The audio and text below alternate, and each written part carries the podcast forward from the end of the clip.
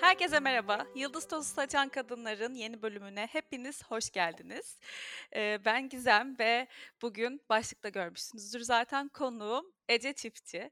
Hoş geldiniz Ece Hanım, nasılsınız? İyiyim, çok teşekkür ederim. Ee, Valla çok mutlu oldum böyle sohbet vereceğimiz bir e, zaman yaratabildik. O yüzden evet. iyiyim. Harika.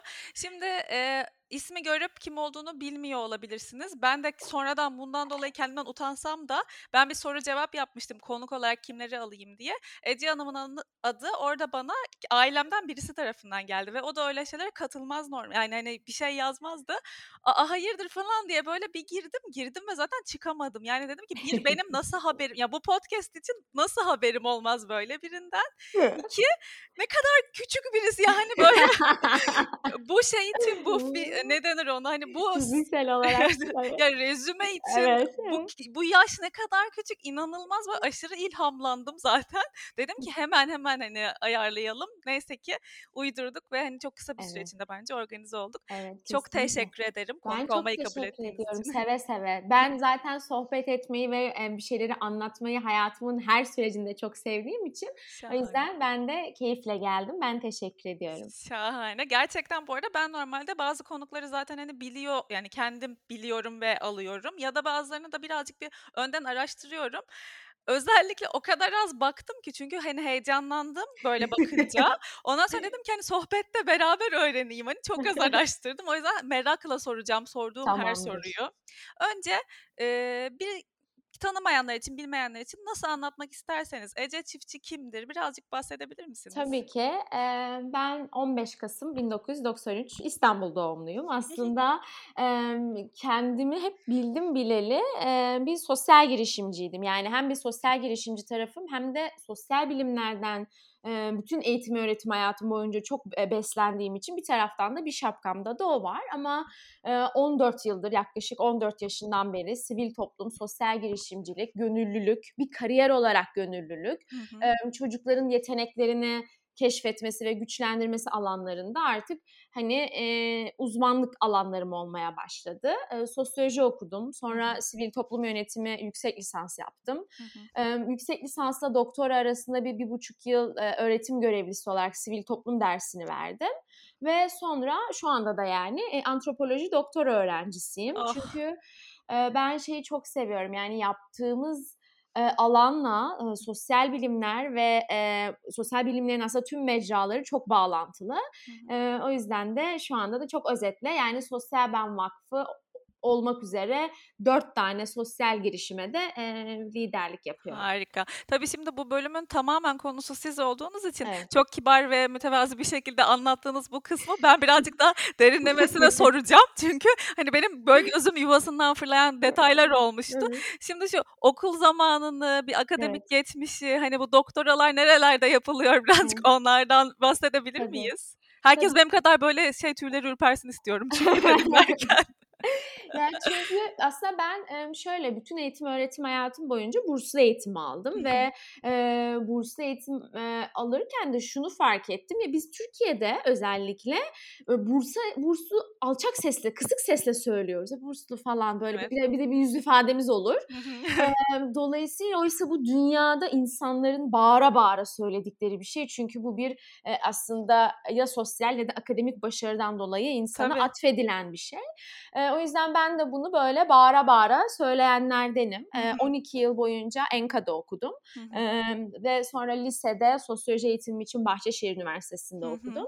Sonra arada bir New York Üniversitesi'ne NYU'ya gittim iletişim eğitimi almaya. Sonra geldim. Tabii bunların hepsi olurken sosyal ben hayatımın içinde. Hı ve sonra işte bir dönem benim ikinci dilim Fransızca bir dönem Nice'de böyle bir yaşadığım bir süre zarfı oldu. Sonra tabii bir taraftan sosyoloji, 3 yılda ben lisans eğitimimi bitirdim ve bir taraftan sosyoloji, bir taraftan sosyal ben derken sonra işte bir şey dönemim oldu, İrlanda dönemim oldu.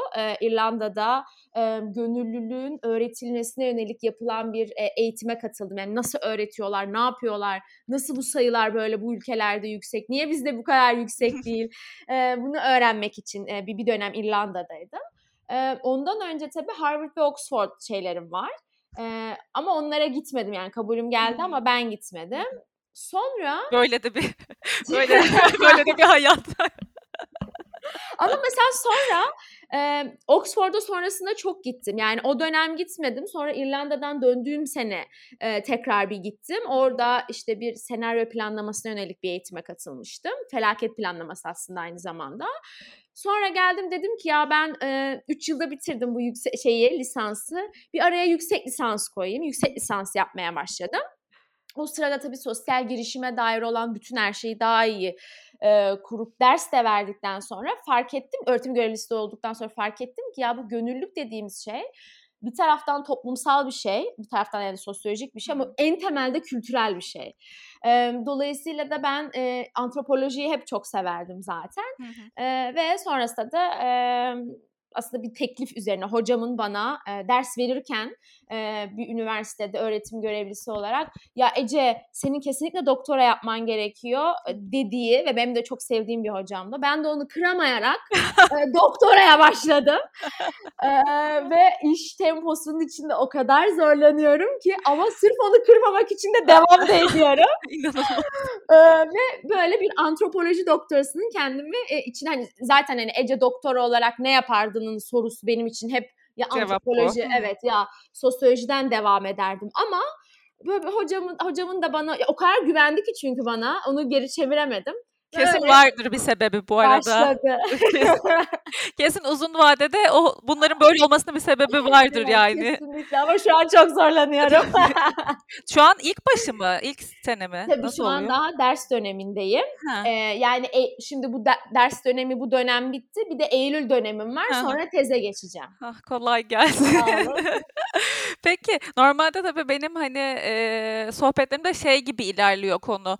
Eee, eğitim hani çok istediği bir bölüm okumamış oluyor ya da istediği bir hı. bölüm okumuş oluyor. İşte bir anda kafayı kırıp bir girişimde bulunuyor falan. Eee, şimdi o zaman aslında sizin için hikayede okuduğunuz her şey tam olarak içinize sinen ve istediğiniz pıt pıt pıt üst Tabii. üste koyduğunuz bir şey. Tabii. Tabii ama bende de şöyle bir şey vardı. Toplumsal baskı.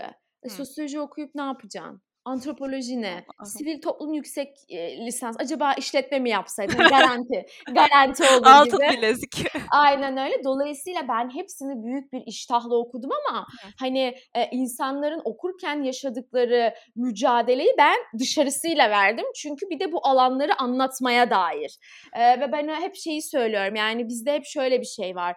E, başkasının hikayesinde kahraman olmaya çalışıyoruz. Yani işte o, o bunu okumuş sen de oku. O buraya gitmiş sen de git. Bunu yemiş sen de ye. Burada işe girmiş sen de gir. Yani bu şey artık hani e, komşunun, e, oğlunun ve kızının hayallerine göre biz hayatımızı yönlendiriyoruz. Ve Evet. sonra e, emeklilik geldiği zaman da evet şimdi hayatımı yaşayacağım ama işte benim de hep savunduğum şey hayat böyle bir şey değil ve kendimizi gerçekleştirmek hayatın her döneminde ve hayat boyu. Yani bunun başlangıç ve bitiş süresi yok. Hı, hı. E, o yüzden de benim en büyük bu anlamda mücadelem, kariyer yolculuğumdaki mücadelem bir antropolog ne yaparı da anlatmak. Bir sosyolog ne yaparı da anlatmak. Çok doğru. o yüzden de mesela şeyi de çok seviyorum. Ya bir süre sonra e, ben hep şey yaparım. Çok inandığım şeyleri artık yani beynimde ve kalbimde oturduysa yüksek sesle söylerim ki kulağım da bir kere daha duysun diye. E, ve o yüzden bunu devamlı böyle anlatmak anlatmak hani e, kendi içimde de bana bir şey yarattı. E, hani böyle tık tık tık tık e, bir haritamı oluşturmamı e, sağladı diyeyim. Tabii harika yani. Keşke herkes için böyle olsa ama şimdi e, direkt bu soru geldi aklıma. Bu bir farkındalık gerektiriyor. Yani bir kere zaten bu bu alanda bir iş yaratmak kendine bir farkındalık seviyesi gerektiriyor ama bunu bir de erken yaşta hayır ben bu bölümü okuyacağım çünkü ben bunu yapmak istiyorum e, mentalitesine varmak da bir farkındalık gerektiriyor. Bu nasıl oldu? Neden böyle oldu? Mesela hani e, çünkü 93 hani 93 doğumlu şu Evet. an bir kuşak için çok iddialı bir farkındalık bence. Yani kesinlikle daha farkında bir jenerasyonuz. Siz de öyle yani aynı şeye aitiz galiba zaten evet. E, öyle oluyor ama nasıl oldu mesela erken yaşta sizin hikayenizde ne uyandırdı böyle? Ben evet bunu yapacağım. Yani, şimdi ben hep şeyle şöyle bir şey, eee, savundum. Bu farkındalığın beraberinde olan bir de bir cesaret var. Ya, bunların olması için çok ciddi bir inancın olması gerekiyor ve bu inanç da dışarıdaki alkış veya dışarıdaki taşlamaya yönelik değil, içiniz iç iç içerideki motivasyonla ilgili. Dolayısıyla, ben bu işi yaparken ya da uluslararası, ödüllere gittiğim, temsiliyetlere gittiğim zaman linç yediğim zamanlar da oldu ama ben ona takılmadım. Alkış aldığım zamanlarda da tabii ki mutlu oldum ama o benim için bir kriter olmadı. Dolayısıyla buradaki en önemli şey 1'incisi gerçekten içerideki motivasyon. O yüzden dedim, yani, o komşunun oğlunun kızının hayali, benimki o olmayabilir. Evet. E, dolayısıyla ben de bu bu da deneyimle doğru orantılı. İnsan denemediği bir şeyi isteyemez. Bunu do bunun üstüne de bir farkındalık ve cesaret doğal olarak inşa edemez. Ve benim yolculuğumda da ben aslında, eee, 14 yaşındayken, lisedeyken, akademik anlamda çok başarılı bir olan bir öğrenci değildim. Yani, hani, hatta bunu hep söylerim böyle, "Ay, bizim kız sosyal." falan böyle yaparlar ya, hani, bir de kafa sallarlar şöyle ama matematiği ya da sayısal tarafları iyi, "Ay, akıllı bu belli." falan böyle şeyler var. Ya yanındaki, yani, o sırada, hani, yerin dibinde. Ama ben işte o sosyal kız tarafındaydım. Matematiği hayatım boyunca hiçbir zaman, eee, ders anlamındaki matematiği yapamadım, eee, ve ama hep keman çalıyordum. İşte, hep böyle bir sahne mesela ortaokulda tiyatroyla çok ilgileniyordum, eee, ve bir gün bizim okulumuzda, emm, şey vardı, böyle yıl sonu konserleri, gösterileri gibi bir şey oluyordu ve ben de matematik alan, eee, matematikten ödül alan arkadaşımla arka arkaya sahneye çıktım. Eee, ve sahneye çıktığım zaman, fark ettim ki, eee, o da alkışlanıyor, ben de alkışlanıyorum. O da sahnede, ben de sahnedeyim. Dolayısıyla farklı şeyleri yaparak aynı şeyi hissediyoruz. Hıı. Benim onun yaptığı ya da toplumsal olarak kalıplaşmış başarılara herkesin gitmesine gerek yok. Ve ben bunu fark ettikten sonra, yani, eve gidip anneme şey demiştim, "Ben bunu yapmayacağım. Şu matematiği yapmayacağım. Çünkü bak böyle oluyor ve aynısını hissediyorum."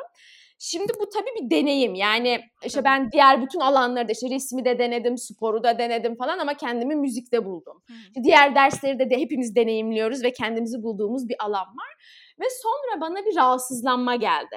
Eee, hep bunu sosyal girişimcilere ve gönüllülükle ilgilenenlere hep söylerim. Hayatınız boyunca rahatsız olacaksınız çünkü sosyal girişimcilik bu yani. Hıı. Rahatsızlandım, geldim hadi bunu sürdürülebilir bir şekilde nasıl çözebilirim kısmı. hı.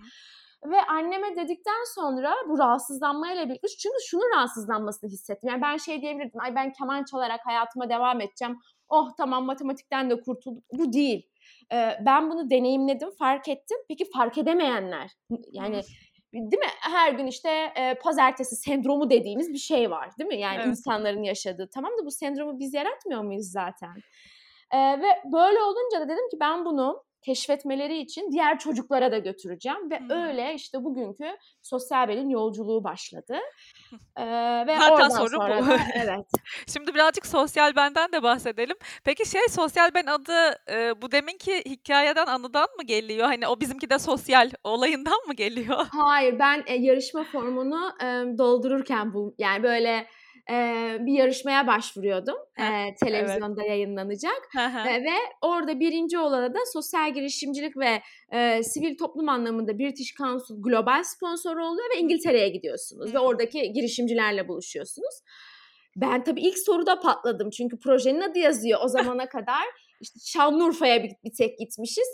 Projemin adı da şuydu yani, Şanlıurfa Sosyal Sorumluluk Projesi. Bence gayet yaratıcı. Oldukça mantıklı yani. Yani, evet ama sonra tabii onun olmayacağını anlayınca ben, ya, açtım, kapattım formu falan ve ilk aklıma geleni Sosyalben'e yazıp gönderdim. Belki bilinçaltımda öyle depolandı, bilmiyorum. Eee, ama ilk aklıma geleni yazdım ve iyi ki de öyle yapmışım. Peki. Şimdi o zaman birazcık Sosyalben'in baştan varoluşundan, bu yarışmadan, Şanlıurfa'dan hatta ilk kökeni nereden geliyorsa çünkü şeyi merak ediyorum Evet. aslında, eee, deminki an mıydı o, hani, bunu başkaları başka çocuklar için de mümkün kılmak istiyorum yoksa belki çok küçükken mi vardı bir anı? Hani, atıyorum eşit e, şartlara sahip olmayan, eşit imkanlara sahip olmayan bir çocuğun bir anına ya da bir haberlerde bir şeye mi tanık oldunuz? Nasıl oldu? Onu merak ediyorum. Aslında bence hikaye yani bende lisede aksiyona geçirecek o bütün bilinçaltı depolanmaları oldu. Hımm. Asıl bence hikaye annem e, ben ilk ve ortaokuldayken böyle hani aile içindeki çeşitli şeyler yapardı. E, bizim bugün hayırseverlik dediğimiz, gönüllülükten ayırdığımız çalışmalar yapardı. Ve bir keresinde beni o gittiği okula götürdü. Eee, ben mesela o kareyi çok iyi hatırlıyorum. Yani hem yoksulluğa hem yoksunluğa o kadar küçük yaşta şahit olmak, o Evet. bence bende bir, eee, pozitif travma yarattı. Sonra üstüne bunlar eklenince ben lisede böyle artık hani evet ben bunu yapmak istiyorum deyip, eee, işte bu çocuklara bu aktiviteleri, okuldaki aktiviteleri götürelim diye yola çıktım. Hı hı. Eee, 9. sınıfın yazında ben, Şanlıurfa'da bir gençlik merkezinde, çok dezavantajlı bir mahalledeki gençlik merkezinde, eee, okulumun da desteğiyle birlikte ve takım arkadaşlarımla birlikte ilk saha çalışmamı yaptım. Ve o günden, o günün üstüne 7 yıl boyunca aynı çocuklarla çalıştım ben. Yani Kaç Eee çocuktan bahsediyoruz? Şöyle yaklaşık 250-300 öğrenci vardı. Hepsini böyle birçok atölyelere ayırmıştık yetenekleri, eee, doğrultusunda. Eee, ve hani hep diyoruz ya bu gönüllülük meselesi işte gönüllülük yapan değil de bundan faydalanan daha fazla besleniyor falan. Öyle bir şey yok. Yani gönüllülük en fazla, eee, bunu uygulayan kişiye fayda sağlıyor. Çünkü takım çalışmasını güçlendiriyorsunuz, iletişim beceriniz güçleniyor. Hepsinin ötesinde yaşadığınız toplumu tanıyorsunuz. Eee, dolayısıyla ben de öyle yola çıktım ve bugünkü sosyal ben aslında, eee, step step oluşmaya ve kurulmaya başladı. Peki nasıl mesela oradan sonra, eee, bugüne kilometre taşları gibi belki bahsedebiliriz. Neler oldu sosyal ben için? Tabii sosyal ben, ben üniversiteye geldiğimde okul kulübü oldu. Biz, eee, zaten 7 ile 13 yaş aralığında, eee, taşımalı eğitimde öğrenim gören yani kendi köyünde okul olmayan çocuklarla, eee, onların yeteneklerini keşfedip, güçlendirip yönlendiriyoruz. Bunu da 8 temel atölyeyle yapıyoruz. Aslında köy enstitülerinin modern hâli yaptığımız şey. Hı hı. Eee, ve ilk başta okulda oluşumdu. Sonra okul kulübü oldu. Sonra, eee, fon bulamadığı için aslında ilk sosyal girişimcilikle tanıştı ve sosyal ben, eee, store'un ilk temeli olan işte şemsiyelerle başladık. Sonra dernek oldu. Dernek olduktan sonra, eee, zaten 2015'te 2013 ile 2015 arasında, emm, iktisai yani sosyal girişimciliğe dair hem store mağazası, iyiliğe açılan mağaza hem de Sosyal Ben Akademi yani gönüllülüğü öğreterek yaygınlaştırma noktasında verdiğimiz danışmanlık yapısını kurdum. Eee, 2015'te Store ve Sosyal Ben Akademi eş zamanlı, Sosyal Ben, Vakfı kadar çalışıyorlardı. Ve sonra 2016'nın başında Sosyal Ben'i uluslararası partnerliklerimiz ve diyaloglarımız arttığı için, eee, vakıf yaptık. Ve şu an Sosyal Ben, eee, Vakfı olarak aslında hem Türkiye'de hem de uluslararası alanda çalışmalarımız, hem çocuklarla ama çocuklara giderken de onlara gönüllülüğü ve atölyeleri götüren gençlerle çalışıyoruz. Peki onlar bu akademiden eğitim mi alıyor mesela sizde gönüllü olanlar? Nasıl oluyor? Yok, eee, akademi tamamen şöyle düşünün, bir, eee, kurumsal firmalara, eğitim Hımm. kurumlarına ve kamu kurumlarına gönüllülük politikaları, sosyal Hımm. etki raporları, ve bunun uygulama adımları anlamında danışmanlık veriyor. Anladım. Eee, o danışmanlığın kârının %45'ini vakfa yatırıyor. Mesela store'da aynı bir mağaza gibi çalışıyor. Satışlarından kârının %35'ini vakfa koyuyor. Dolayısıyla %80'lik dilim bağış ve sponsorluğun dışında üretim ve hizmet çalıştıkça devam ediyor. Bu da Evet. sosyal etkiyi sürdürülebilir kılıyor. Çok doğru. Çok yani o kadar iyi planlanmış o kadar iyi gelişmiş ki umarım böyle de devam eder. Peki Umuyorum. mesela bunun bir sonraki adımı ya da 5 sonraki adımdaki hayal nedir sosyal ben için?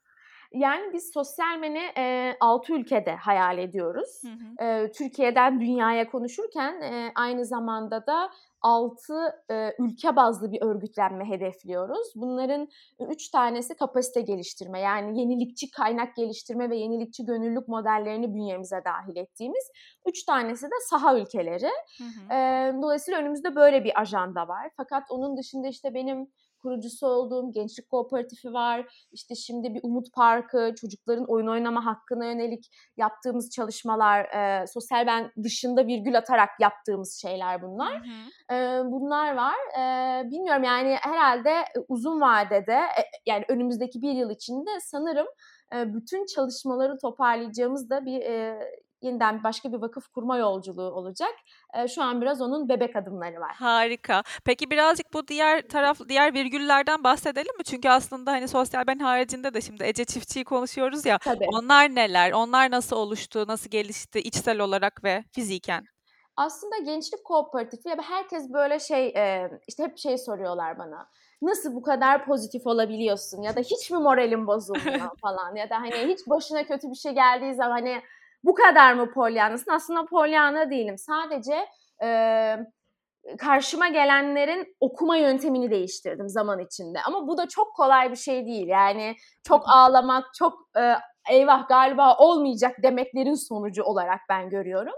Ee, ve pandemi de bunlardan tabii ki hepimiz için bir tanesiydi değil mi? Yani hepimiz vah vah tüh tüh ne yapacağız ne edeceğiz de bazımız bir ayını geçirdi ve sonra önüne baktı. Bazımız hala aynı hala, evet.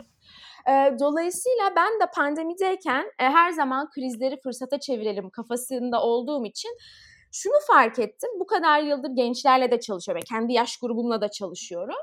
E, ve gençlere dair böyle bir söylemler var. Ne olacak bunların hali?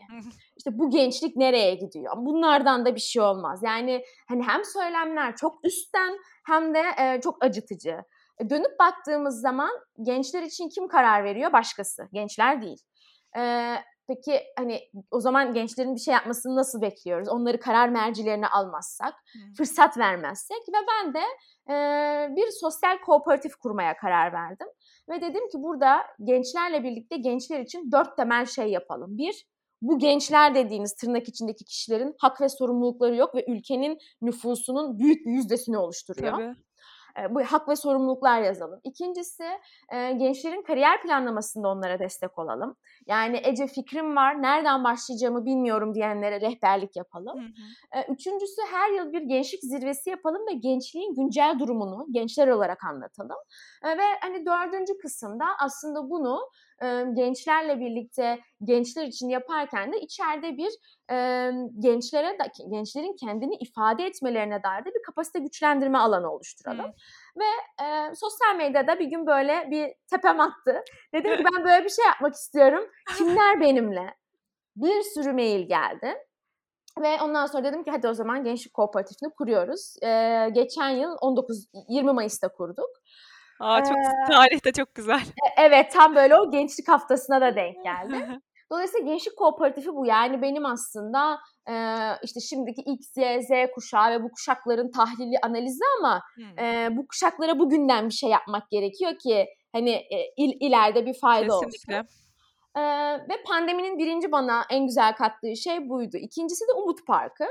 Ee, ve yine bu sosyal medyadan güç alarak e, bu dedim bu seneki doğum günümü ben bağışlayacağım. Ama dedim hani bana işte hediye, çiçek böyle bu şeyler yapmayın. Daha önce Urfa'da yine gittiğim bir okulun oyun parkı yoktu ve orası ilkokuldu.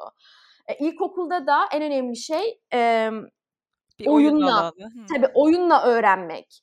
E, dolayısıyla yani tahterevalli var ama kırık yani kullanılmayacak halde. Salıncağın sallanma yerleri yok falan. Ben de dedim ki e, bir kampanya oluşturacağım iyilik paylaş üzerinden e, ve bu okula oyun parkı yapalım. Ben çağır, çünkü oyun oynamak her çocuğun hakkı. Tabii. Ee, ve sonrasında ben böyle bir çağrıya çıktım. Biz 3-4 günde e, bayağı parkın bütçesini topladık. Ee, ve sonra dedim ki ya bir dakika bu sosyal medya sizlerin benle birlikte benim, benimle yüz yüze diyaloğa girmeden yaptığımız bir proje. Hadi adını siz koyun. Ee, dolayısıyla da pandeminin olmazsa olmaz kavramı umut oldu. Evet. ee, ve Umut Parkı dedik. Urfa'da açtık. Tam Kars'ta açalım böyle bir ikinci parkı açalım derken e, uluslararası park yapan e, bir firma Cemer e, İzmir'de onlar da dediler ki Ece biz senin kampanyanı gördük ve 2022'nin sonuna kadar bu sürecin ana sponsoru olmak istiyoruz. e, ve bütün parkları biz yapacağız. Dolayısıyla ah. sen bize sadece yer göster. Ve o kadar mutlu oldum ki e, sonra işte Kars'ta açtık. Şimdi Ağustos'ta bir tane açacağız. Kasım'da açacağız. Böyle böyle devam edecek. E, ve dedik ki sadece işte park açmayalım çocuklara oyun oyun oynama hakkı ile ilgili de bilinçlendirmeler evet. yapalım. Ee, ve aslında o da böyle oldu. Çok da güzel oldu. Gözlerim doldu ya. İnanılmaz etkilendim. Unutmayayım diye hemen aklımda tuttum yazmadım bilerek. Ee, gençlik kooperatifi için bir sorun var. Şimdi e, genç kap yani oraya hani gel senin birazcık yeteneklerini bulalım hani sana danışmanlık verelim dediğimiz yaş grubunun bir sınırı var mı? Ee, gençlik kooperatifinde bir de o sosyal benden bağımsız bir tamam. hani şeyimiz yok. Ee, danışmanlığımız yok aslında. Onlara bir mentörlük hani bir ücret Onu kastedim. Yanlış ifade tamam, ettim. Tamam. Onu onu sormak istedim. Yani mesela kaç yaşında kadar gelebiliyor yani şöyle, insanlar? benim liseli grubum da var. 15 yaşında olanlar da var.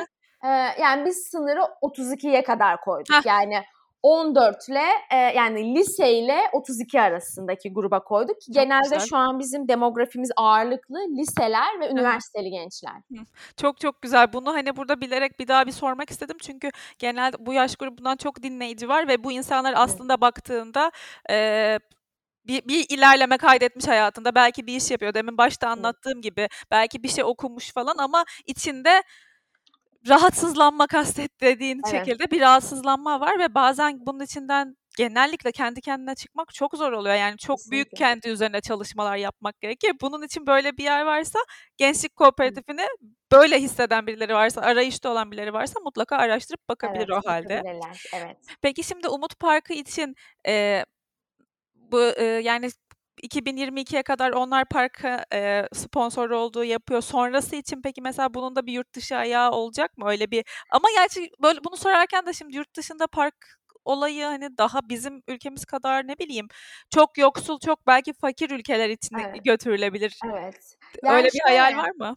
Eee, Umut Parkı'yla şimdi, iş yani ana sponsoru olan işbirliği yaptığımız şey 2022'nin hani sonuna kadar Sonuna bizimle kadar. birlikteler. Hı Tabii yurt dışında park yapmak ben hani yurt dışında da saha yaptım. Çocuklarla çalıştım işte Ürdün'de, Afrika'da, eee, Kamboçya'da, Moğolistan'da. Dolayısıyla tabii ki gelişmekte olan ülkelerde yani oyuna erişim yine aynı sıkıntıda. Hı Çünkü bunların hepsi nitelikli eğitimin altında. Yani Hı bugün oyun dediğimiz şey çocuğun çok ciddi e, derste sırada öğretemediğimiz şeyleri öğretiyor. İlk başta takım çalışmasını. Tabii.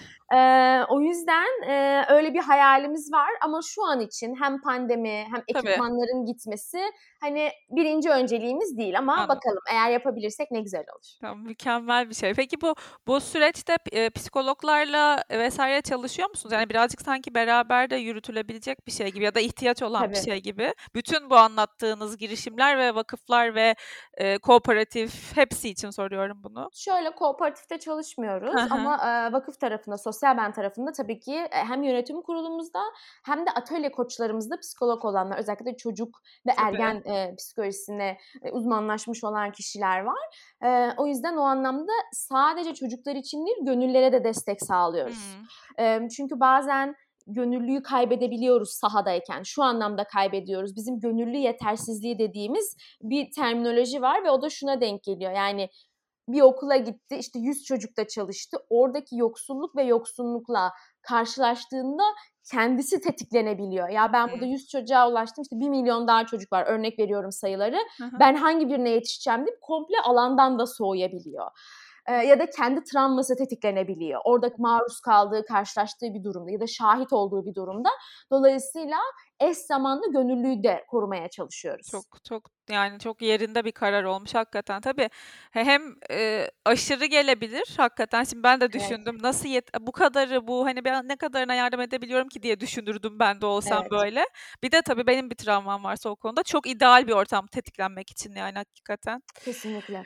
Peki o çok fazla soru geliyor ama aslında birazcık şey, şey yapmak istiyorum. Ee, Ece'ye döndürmek istiyorum soruları birazcık. Çünkü şimdi dinleyenler e, dinleyenler kendileri de kendileri için bir dönüşüm yaratabilecek bir şeyler bulsunlar istiyorum. O yüzden şöyle sorayım.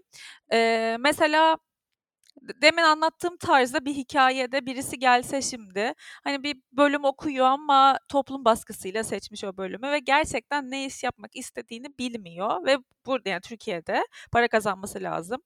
Ee, neye hani dön de içinde neye bak gibi bir yaklaşımda bulunabiliriz ona ya da mesela sizin karşınıza gelse onunla nasıl bir sohbet edersiniz bir yardımda bulunmak için? Yani ilk başta hani şeyi söylüyorum yani ne seni e, uyutmuyor ya da ne uyandırmıyor meselesi. Bu ikisi böyle ne kadar tezat gözükse de aslında e, birbirini çok besleyen, birbirinin hani olmazsa olmazı takım arkadaşları. Evet. Ee, ve buna karar verdikten sonra da bununla ilgili ikinci adım bir deneyim alanını sağlamak. Çünkü bazen e, hayal ettiğimiz ve istediğimizle onun sahadaki uygulaması çok örtüşmeyebiliyor ya da tam hayal ettiğimiz gibi olabiliyor. O yüzden ben mutlaka bir yerde bir karşılık beklemeden staj yapmasını, hmm. biraz zaman geçirmesini mutlaka öneriyorum. Ve sonrasında da bu deneyimi yaşadıktan yani işin e, mutfağını birazcık gördükten sonra hadi bakalım sen ne yapmak istiyorsun. Ama e, şimdi mesela e, sosyal medyada da Instagram'da birisi bana sormuştu. İşte bir hayalim var bunu yapmak istiyorum ama hayal ortağı bulamadım. Hmm. Ben de ona şunu söylemiştim. E, hayalinin tek ortağı sensin. Bu ilk başlayıp hayata geçip böyle birazcık bir bebek gibi düşünün bunu. Kendi ayakları üstüne durana kadar tek ortağı e, ve tek şeyi sensin. Ama buna bir zaman vermek lazım. Hayal, yani başka hayal ortaklarının gelebilmesi için de tek ihtiyaç sensin.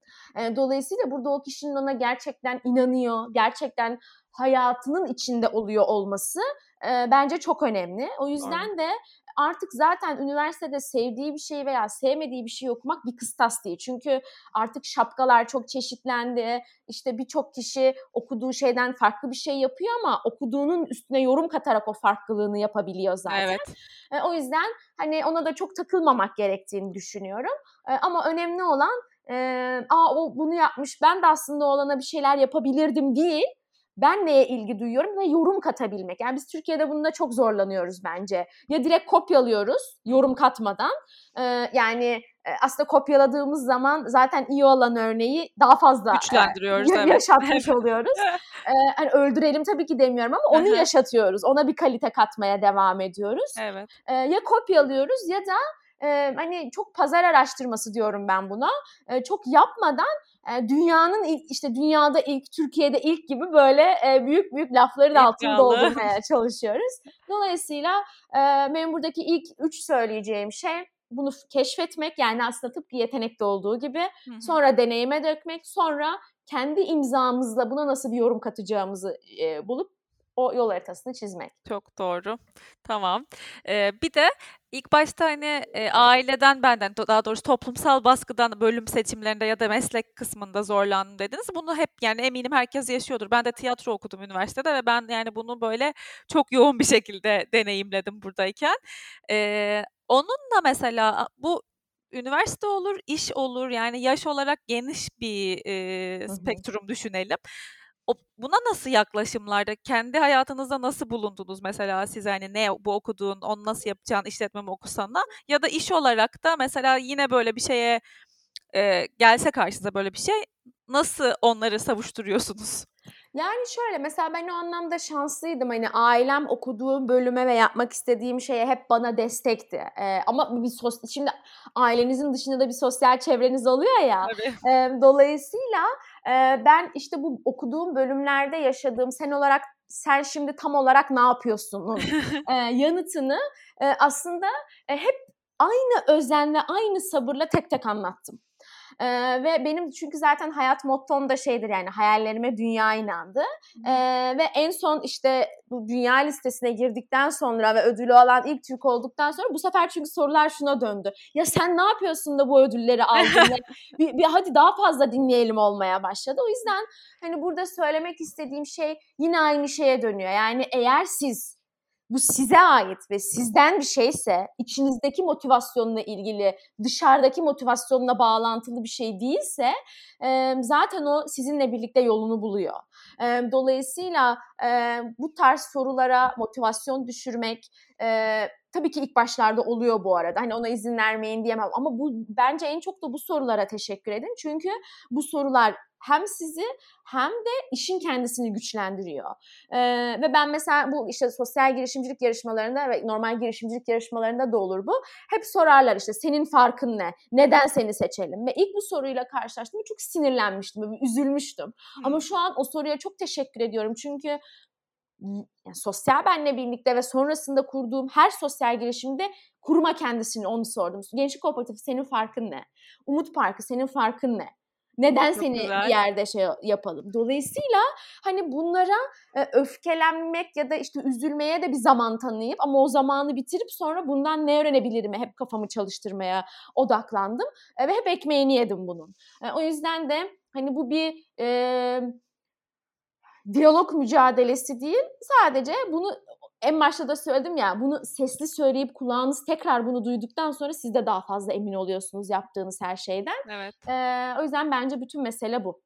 Bir de bir e, mesela şimdi o aklıma geldi. Bir bir şeyi doğru nedenlerle yapmak diye bir e, tanım var ya aslında Doğru. öyle bir şey varsa biri sana böyle böyle senin hani zıttın ya da bu konuda seni eleştiren ya da bir şey söylediğinde ya bilemediğinde ne yapacaksın ki sen dediğinde eğer doğru nedenlerin varsa içinde aslında o kızgınlığın yanında dediğiniz gibi böyle bir şey yükseliyor ve evet. sen onu neden inandığını ve neden bunu yapmak istediğini hatırlatıyorsun. Evet. Aslında çok güzel bir fırsat böyle tepkiler almak. İş değiştirirken Kesinlikle. de bir girişimde bulunacaksın. Belki hani çok büyük bir gelirin var ve ondan hani onu gözden çıkartıyorsun ve ben bunu yapmak istiyorum diyorsun.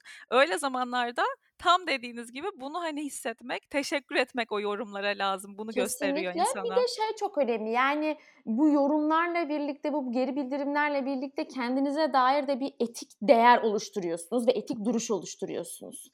Ee, bu işin birinci kısmı. İkinci kısmı da artık şu bir gerçek ki buna bugünkü gençler de dahil, artık iş hayatında olanlar da dahil insanları motive eden şey para değil e, insanları motive evet. eden şey aldığı haz ve aldığı doyum. Hı hı. E, artık yeni bizim neslimizle birlikte pozisyonu da değil bu arada. Evet. E, dolayısıyla işin kendisine dair çok ciddi şeyler var. Öbürleri işin jelatini çünkü. Evet. Paketi. Ama işin kendisine dair olan artık e, istekler ortaya çıkmaya başladı. Bu da e, artık zaten hani benim hep böyle bütün yol boyunca e, yolda olduğum zaman boyunca söylediğim şey yani artık bu hayal dediğimiz şey bir lüks değil. Hayallerini gerçekleştirmek bir lüks değil.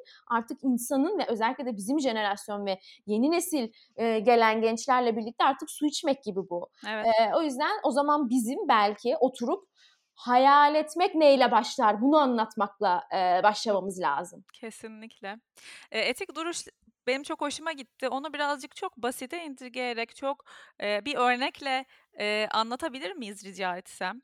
Yani tabii burada şöyle mesela e, tabii ki yani hem iş yaparken hem okuldayken e, işte bize bir sürü kopya çekme. Neden? Çünkü işte hani gibi bir sürü değil mi? Orada da bir etik şeyler var. Karşılığında Aynen. ceza yaptırımları var. Üniversitede aynı. işte bir tezi copy paste yaptıysanız ama iş hayatında da aynı. E, yani belli tırnak içinde disipliner karşılık disiplin bazı karşılıklar evet. var. Ama benim burada bahsettiğim etik e, sizin e, duruşunuzla ilgili olan yani hem işe karşı olan hı hı. hem ilgi alanınıza karşı olan duruşunuzla ilgili. Örneğin mesela benim şöyle bir değerleriniz heh, tam öyle söyleyeyim değerler silsilenizle ilgili. Hı. Ben mesela kendi değerlerimde ne kadar bu alanda uzmanlaşmış olsam da ya da oraya doğru gitsem de fanatizmi hiçbir zaman sevmedim. Hı hı. Dolayısıyla ben körü körüne sivil toplum ve sosyal girişimcilik hayatım boyunca anlatmadım. Hep onu anlattıktan sonra hadi bunu şimdi de bu kadar sevdirdim. Hadi bundan bu kadar da soru işaretiyle bakalım dedirttiğim noktada yer aldım. Dolayısıyla bu e, onu se- yani onu kabul etmeliyim. Değerlerimin arasında fanatizm yok. E, evet ilham almak, ilham vermek, rol model olmak var ama bunların hepsi günün sonunda kişiye ve işe kendi imzasını gösterebileceği alanlar sağlıyor. Hı-hı. Fanatizmde öyle bir alan yoktur. Yok, yani direkt tabii. ona tutkulusunuzdur. Tek bir şey var. Evet. E, benim mesela en temel e, değerim buydu. İkincisi e, bir gün e, bir yine bir temsiliyete gidecektim ve böyle uluslararası bir temsiliyet ve hani biraz böyle hem heyecanlıyım hem endişeliyim. E, çok çok sevdiğim bir hocam bana şunu demişti. Ee, insanların dedi e, işlerini ve kariyerlerini yani yürütürken belli evreleri vardır dedi. İlk başta dedi uzmanlaşması lazım. Sonra o uzmanlığa kendi yorumunu katar. Sonrasında da artık e, böyle hani gözüne baktığımda anlarım derler ya. e, öyle bir aslında hislerinin de devreye girdiği bir şey olur dedi. E, ve e, hislerine güvenmelisin dedi. Ve ben onu dedikten sonra hep böyle bir şey oldu. Nasıl yani hocam dedim bu kadar hani ilim bilim konuştuk şimdi hislerime mi güvenim? Evet Ece dedi. Hislerine güvenmelisin. Ee, dolayısıyla diğer benim için değer olan bir şey de içime sinmeyen e, tabii ki bu şey hani e, mantıklı çerçevesi olan Tabii. ve içime sinmeyen e, hiçbir şeye girmedim. Yani yapmayacağım dedim. Ya da inanmadığım hiçbir şeye girmedim. E, dolayısıyla aa orada da olayım popüler kültür anlamında bir şey. Hiç öyle bir derdim yoktu. İçime sinmiyorsa içime sinmiyor ve burada yokum dedim. E, bu benim yine benimsediğim e, bu, bu değerlerim arasındaydı. Etik duruşum arasındaydı. Hı. Çünkü e, hani ben samimi bir şekilde orada savunduğum şeye, inandığım şeyi anlatmak isterim. Eğer ona inanmıyorsam e, o zaman o samimiyetimi de kaybederim. E, o yüzden bu gibi şeylerden bahsediyorum ama e, gelen e, o yolculukta bunları durmaya çalışmak da bir kas güçlendirmeye yol açıyor. O yüzden e, hani buradan dinleyenler için de yani bu bir anda olacak bir şey değil. Buna da izin vermek lazım. Tabii. Bir de süre yani bir zaman tanımak Evet, lazım, alan evet, tanımak lazım evet. ama bütün bu yani etik duruş öncesi ve sonrası anlattığınız her şeyde ben hep şeyi duyuyorum. İçindeki şeyin gerçekten inandığın şey Evet, olmasın. Çünkü evet. eğer birazcık bile bir inanmadığın ve şüpheye düştüğün bir şeyse her şey yıkar zaten. Ne, Tabii. yani bir duruş oluşturamazsın zaten çünkü herkesin dediğine inanırsın. Ya hep işte komşunun oğluyla Evet. kıyaslarsın kendini vesaire vesaire. Önce o Kesinlikle. o titreşimi bulmak lazım Evet. yani. Ne uyutmuyor olayı yaklaşımı çok doğru o Evet, yüzden. kesinlikle çünkü yani bırakın onlar onlar kendi hikayelerini yazıyor. Bizim hikayemiz farklı. Ee, bu farklı derken yani aynı alanda olanların da hikayeleri farklı. Tabii. Ee, o yüzden bu iş biraz parmak izi. Ee, parmak izini e, bizi hep onu söylüyorum ayrıştıran bir şey değil bizi özelleştiren bir şey. Ee, bunu tek düze yaptığımız zaman o zaman hiçbir şey Doğru. olmuyor yani kalmıyor. Evet. Evet kesinlikle çok doğru. Demin başka bir soru geldi hemen aklıma. Onu soracağım. Şimdi mesela bunun deminki psikolojik ağırlığından bahsettik. Gönüllülerinize işte psikolojik destek hani sağladığınızdan bahsettik. Bunu tek başına yapmaya çıkan ya da çok 3 kişi yapmaya çıkan 3 kişiden birisi olarak mesela bu bu kadar zamandır hele çocukken yani çocuk yaşta Evet. başladığınız bir şey bu. Sizin psikolojik açıdan nasıl oldu bu süreç, bu yolculuk? Eee, aslında çok da kolay olmadı. Yani Tabii. ben diyorum ya hani mesela lisedeki birçok şey bana şu an fikir olarak gelenler bence bir pozitif travmaydı. Eee, bir travmatik durumu var çünkü. hı. Ya da mesela ben hep şunu söylerim. Emm, çok fazla emm, nasıl diyeyim yoğun şiddete maruz kalmış grupla ben çalışamıyorum. Çünkü ben eee, 2017'de ve 16'da çalıştım o gruplarla Eee, ve ben bir süre sonra onlara faydalı olamadım. Eee, çünkü eee, bu arada bu eğer travmatik yani bu yoksulluk ve yoksunluğa dair bir alanda çalışıyorsanız Hı hı. ya da bu alanda değil yani hani bir toplumsal soruna dair bir şeyde çalışıyorsanız mutlaka bir destek almak önemli. Eee, çünkü ben burada böyle bir düşe kalka yol aldım ve eee, ben hayatımın bir döneminde bir sene hiç sahaya gitmedim. Gidemedim çünkü. Yani eee, Ürdün'de eee, bir kampta çalışmıştım. Eee, yine sosyal benle birlikte. Arkadaşlarıma hiçbir şey olmadı, takım arkadaşlarıma şey ama o o o şey eee, saha süreci beni çok etkiledi. Eee, ve o yüzden de böyle bir oturup düşünüp eee, ya kendimi iyi hissetmediğim işte o dediğim o gönüllü kay- kayıplarının gönüllülük kayıplarının yanında emm, benim de içimde çok gelgitler yaşadığım bir dönem oldu eee, ve ondan sonra zaten bir hani böyle düzenli bir koçluk almaya da başladım. Hı hı. Dolayısıyla bu- burada kendimizi korumak da çok önemli. Benim de hayatımda bir dönem düşünün bu kadar yıldır yapıyorum ve bir Evet. yıl benim sahaya gitmemem çok büyük bir şey. Tamam işime devam ediyorum ama sahasız devam ettiğim bir Hıı. şeydi. Eee, o yüzden benim de öyle yaşadığım şeyler oldu ama eee, oradan da ders çıkararak eee, ondan sonra düzenli eee, şeye gidiyorum. Yani çünkü şunu da öğrendim. Eee, sivil toplum ve sosyal girişimcilikte eee, bazen o yoksulluğu ve yoksunluğu eee, kabul ederek başlamak gerekiyor. Yani çünkü o bunu böyle bir anda düzeltebildiğimiz bir şey değil ya. Hani e, hı. parmak şıklattık ve herkesin hayatını mükemmel yaptığımız bir şey değil bu. Tabii, Zaman kesinlikle. isteyen bir şey. Emm, o yüzden tabii ki benim de öyle eee, çok böyle psikolojik anlamda emm, gelgitler yaşadığım, işime dair ya çok ağır geldi dediğim e, noktalar oldu. O noktalarda da hani şunu düşündüm. Bir, e, hani çalıştığım hedef grubu e, dereceye göre e, en azından nerelere ben girebiliyorum, nerelere e, destekle girmem gerekiyor onu artık çok iyi biliyorum. Yani işte örneğin bir savaş mağduru çocukla e, bir atölye yaparken e, çalıştığımız bir psikolog şunu demişti bize. Bir bomba sesiyle uyanmanın ne demek olduğunu bunu yaşayana kadar bilemezsiniz. O yüzden onu anlıyormuş gibi e, kendinizi şey yapmayın. Onu anlamıyorsunuz. Anlayamayacaksınız da. Ama şöyle şeyler yapabilirsiniz. İşte akışkan boya götürmezsiniz. Çünkü akışkan boya o ta, öyle bir şey olan çocuklarda kendi kontrolünden çıktığı an travmasını tetikliyor. E, çünkü boya onun tek kontrol uygulayabildiği alan. O, o çalışma yani resim yapıyorsanız o çalışma esnasında. Bunları engelleyerek bile ona çok ciddi destek olabilirsiniz demişti. Ama sakın sahadan dönüp ay ben onları çok iyi anladım bu alanda da bir şey yaparım e, şeyiyle gelmeyin demişti. Ee, o, o benim için çok ciddi bir öğreti olmuştu çünkü çok doğru. Doğru, çok doğru evet. Tamam peki o zaman buradan artık e, küçük şey son sorularıma geçiyorum. Tamam. Ece Ece bir gün motivasyonunu kaybedip uyandığında o gün ne yapıyor?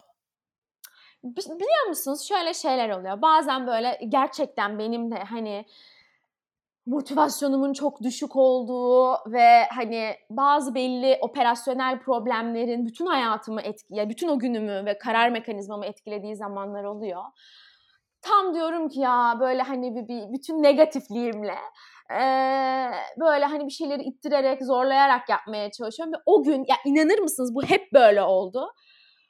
Mailimi açarım beni hiç tanımayan birinden e, bizim böyle bir sizden gelenler diye yaptığımız e, Instagram'da bir şey var.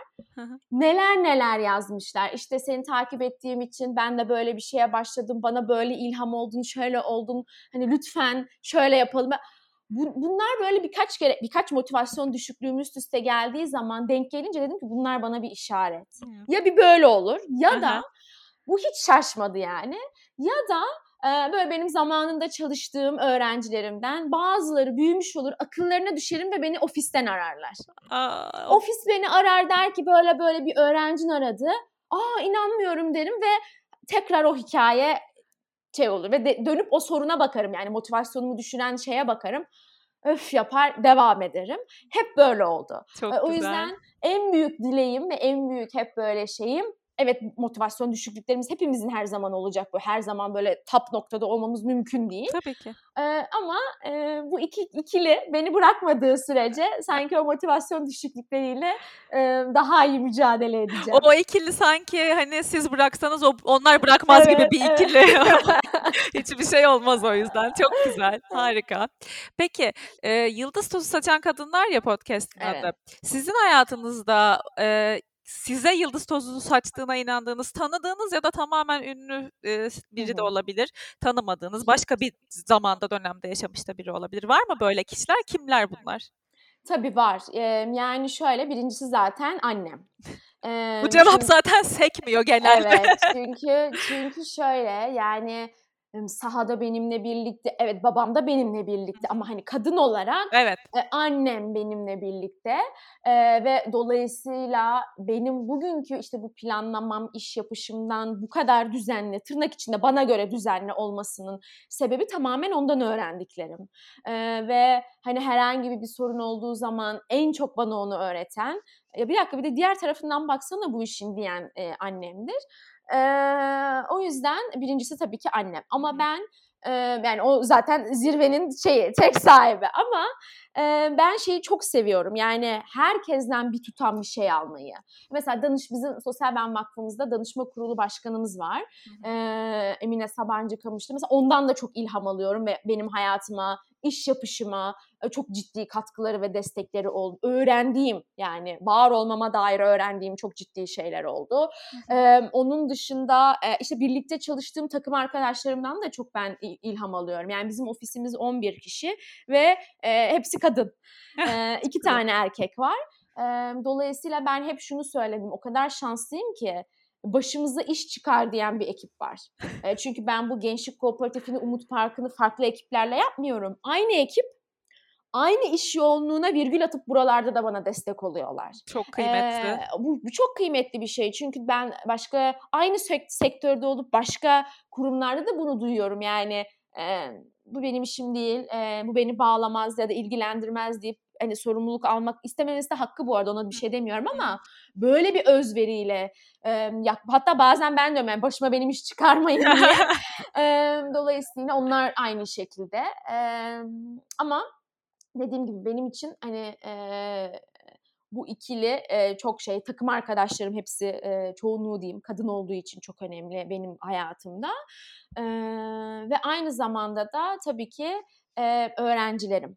E, tabii erkek öğrencilerim de var ama şu an e, genç bir kadın olarak Hı. zamanında benimle çalışmış ama şu an 18-19 yaşında olan öğrencilerim var ve hepsiyle diyalogdayım. Onlar da genç bir kadın ve onlar da bana inanılmaz. Çünkü bazı yaptıkları şeyler tamamen hani beni gözlemleyerek ve benim onların hayatındayken onlara anlattığım şeyler bugün onların artık karakterinde olmaya başlamış. Tabii. Onu görüyorum.